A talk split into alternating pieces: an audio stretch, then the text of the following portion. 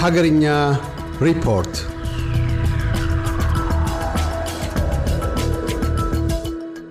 ለመላው የእስልምና እምነት ተከታዮች በሙሉ እንኳን ለአንድ ሺ አራት መቶ አርባ አራተኛው የኢድ አልፈጥር በዓል በሰላም አደረሳችሁ። ኢትዮጵያ እያካሄደች ያለውን የኢኮኖሚ ማሻሻያ ፕሮግራም የዓለም ባንክና አይኤምኤፍ የተሰኘው የዓለም ገንዘብ ድርጅት የጣምራ ድጋፍ ባይኖርም መንግስት በማሻሻያ ፕሮግራም እንደሚገፋበት አዲሱ የብሔራዊ ባንክ ገዢ አቶ ማሞ ምህረቱ በቅርቡ ከእነዚህ ሁለት ግዙፍ ዓለም አቀፍ ተቋማት ጋር ውይይት አድርገው ከተመለሱ በኋላ በሰጡት መግለጫ አስታወቁ።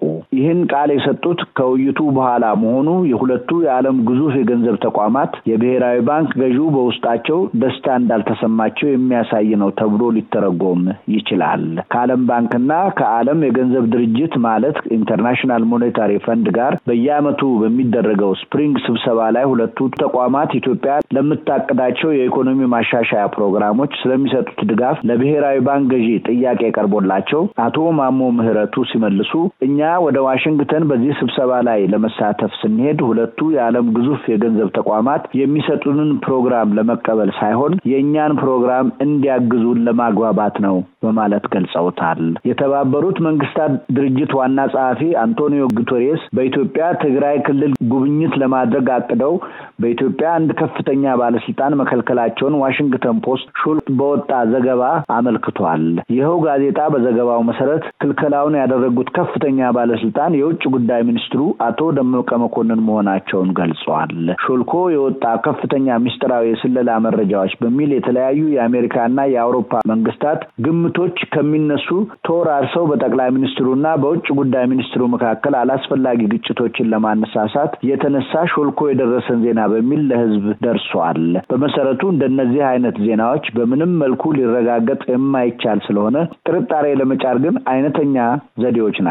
የተባበሩት መንግስታት ድርጅት ዋና ጸሐፊ አንቶኒዮ ጉተሬስ በጦርነት የተጎዳውን የትግራይ ክልል እንዳይጎበኙ ፍቃድ መከልከላቸው እንዳስቆጣቸውና እንዳበሳጫቸው ገልጸው ይህንንም ጉዳዩ በተባበሩት መንግስታት የኢትዮጵያ ወካይ ለነበሩት አምባሳደር ታዬ አስቀስላሴ መግለጻቸውንም አሳውቀዋል። እሳቸው እንዳሉትም በስልጣን ዘመናቸው ከየትኛውም መንግስት እንደዚህ አይነት ክልከላ ደርሷቸው እንደማያውቁ ተናግረዋል። አቶ ደመቀ ለአንቶኒዮ ጉተሬስ ይህን ደብዳቤ ስለ መጻፋቸው በይፋ አምነው እስካሁን ድረስ ምላሽ አልሰጡበትም። ኢትዮጵያ የምትገመገምበት የተባበሩት መንግስታት ድርጅት የሰብአዊ መብቶች ምክር ቤት ስብሰባ በጄኔቫ መጀመሩ ተገለጸ።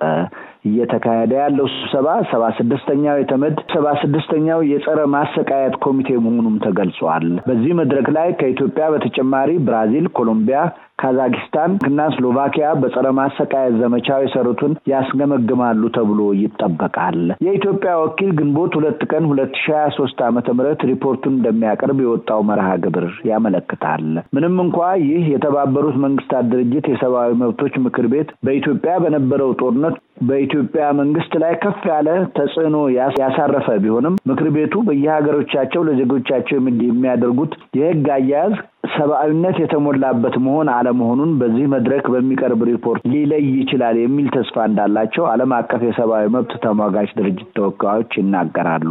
የምክር ቤቱ አባላት እንደሚሉት በሰዎች ላይ የሚፈጸም ማንኛውም አይነት የማሰቃየት አያያዝን ለማስቀረት የዓለም ሀገሮች መስማማታቸውን ቢናገሩም በበርካታ ሀገሮች ይህን የዓለም አቀፍ ድንጋጌ በመተላለፍ የማሰቃየት ወንጀል እንደሚፈጸም ይታወቃል። የኢትዮጵያ የኢሚግሬሽን ዜግነትና ወሳኝ ኩነት ኤጀንሲ በዚህ ጉዳይ ላይ በቅርቡ መግለጫ እሰጣለሁ ቢልም ተገልጋዮች መደበኛ ፓስፖርት ለማውጣት ከፍተኛ መጉላላት እየደረሰብን ይገኛል በማለት ቅሬታቸውን እየገለጹ መሆኑን መንግስታዊ የዜና አገልግሎት አስታወቀ። በኢትዮጵያ በአሁኑ ጊዜ ፓስፖርት ማውጣትም ሆነ ማደስ እጅግ አስቸጋሪ እየሆነ መምጣቱን ብዙዎች በቅሬታ መልክ ይገልጹታል። ሁሉም ተገልጋዮች በኢሚግሬሽን ዜግነትና ወሳኝ ኩነት ምቹ ያልሆነ አገልግሎት አሰጣጥ እንደሚታይ ይገልጻሉ። በአሁኑ ጊዜ ፓስፖርት ለማሳደስ በትንሹ የሁለት ወራት የጊዜ ቀጠሮ እንደሚሰጥም ከአካባቢው የተገኘው ዜና ያመለክታል። መንግስታዊ የዜና አገልግሎት በሰጠው ገለጻ መሰረት አገልግሎቱ በራፍ ላይ ለመድረስ ሁሌም ከሌሊቱ ዘጠኝ ሰዓት ጀምሮ የሰልፍ ወረፋ መጠበቅ የግድ እንደሚያስፈልግ ፓስፖርት ለማውጣት ወደዚያ ብቅ ያሉ ሰዎች በተደጋጋሚ ሲናገሩ ይደመጣሉ። ተገልጋዮች እንደሚሉት የፓስፖርት አገልግሎት ለማግኘት ምዝገባ በኦንላይን መሆኑ በስፋት ቢነገርም እድሳት ለማግኘት ቢያንስ የሁለት ወራት የጊዜ ቀጠሮ መያዝ የግድ ነው። በታህሳስ ተመዝግበው እስካሁን የታደሰ ፓስፖርት እንዳላገኙ አማረው ለመንግስታዊ አገልግሎት የዜና አገልግሎት የገለጹም አሉ። በዚህም ላይ ተገልጋዮች ወደ ውስጥ እንዳታስገቡ የሚል ትዕዛዝ ስለተሰጣቸው በየጊዜው ከመመላለስ በተረፈ የሚገኝ ትርፍ እንደማይኖር ተገልጋዮች ምሬት ሲገልጹ ይሰማሉ።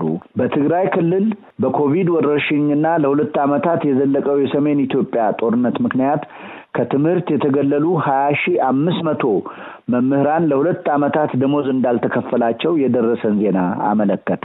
በትግራይ ክልል ሰማንያ አምስት በመቶ ትምህርት ቤቶች ከባድ ወይም ከፊል ጉዳት እንደደረሰባቸውና ሁሉም የህዝብ ትምህርት ቤቶች እንደተዘጉ ተገልጿል። በሰሜን ኢትዮጵያ የተከሰተውን ግጭት ለማስቆም የሰላም ስምምነት ቢፈረምም ከሁለት ነጥብ ሶስት ሚሊዮን በላይ ህጻናት ወደ ትምህርት ገበታቸው እንዳልተመለሱ ተዘግቧል። በአሁኑ ወቅት በመላው ኢትዮጵያ ከሶስት ነጥብ አምስት ሚሊዮን በላይ ህጻናት ከትምህርት ገበታቸው የተፈናቀሉ መሆናቸውን ዜናው ያስረዳል።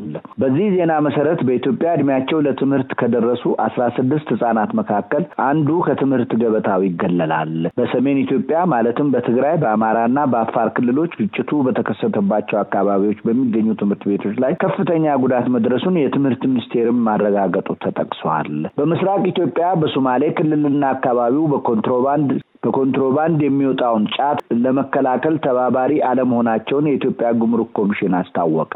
የኢትዮጵያ ጉምሩክ ኮሚሽን በምስራቅ ኢትዮጵያና አካባቢው ጫት ለአገር ውስጥ ፍጆታ ነው ቢባልም ጫት በህገወጥ መንገድ ከሀገር ውጭ እየተጓጓዘ ነው ብሏል። የጉምሩክ ኮሚሽን ባወጣው መግለጫ መሰረት ከሚወጣው ጫት በተጨማሪ በህጉ መሰረት ኤክስፖርት እየተደረገ ያለው በጸጥታ አጀብ ነው።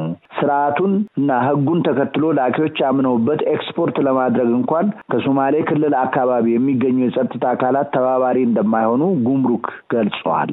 ክልሉ ካልተባበረ የጫት ኤክስፖርት አደጋ ላይ መውደቁን ጉምሩክ አስታውቋል። ለ SBS ሬዲዮ የዝግጅት ክፍል ከአዲስ አበባ ሰለሞን በቀለ። እያደመጡ የነበረው የ SBS አማርኛ ፕሮግራምን ነበር። የፕሮግራሙን ቀጥታ ስርጭት ሰኞና አርብ ምሽቶች ያድምጡ። እንዲሁም ድረገጻችንን በመጎብኘት on demand እና በ SBS mobile app ማድመጥ ይችላሉ። ድረገጻችንን SBS dot com dot au Amharic ን ይጎብኙ።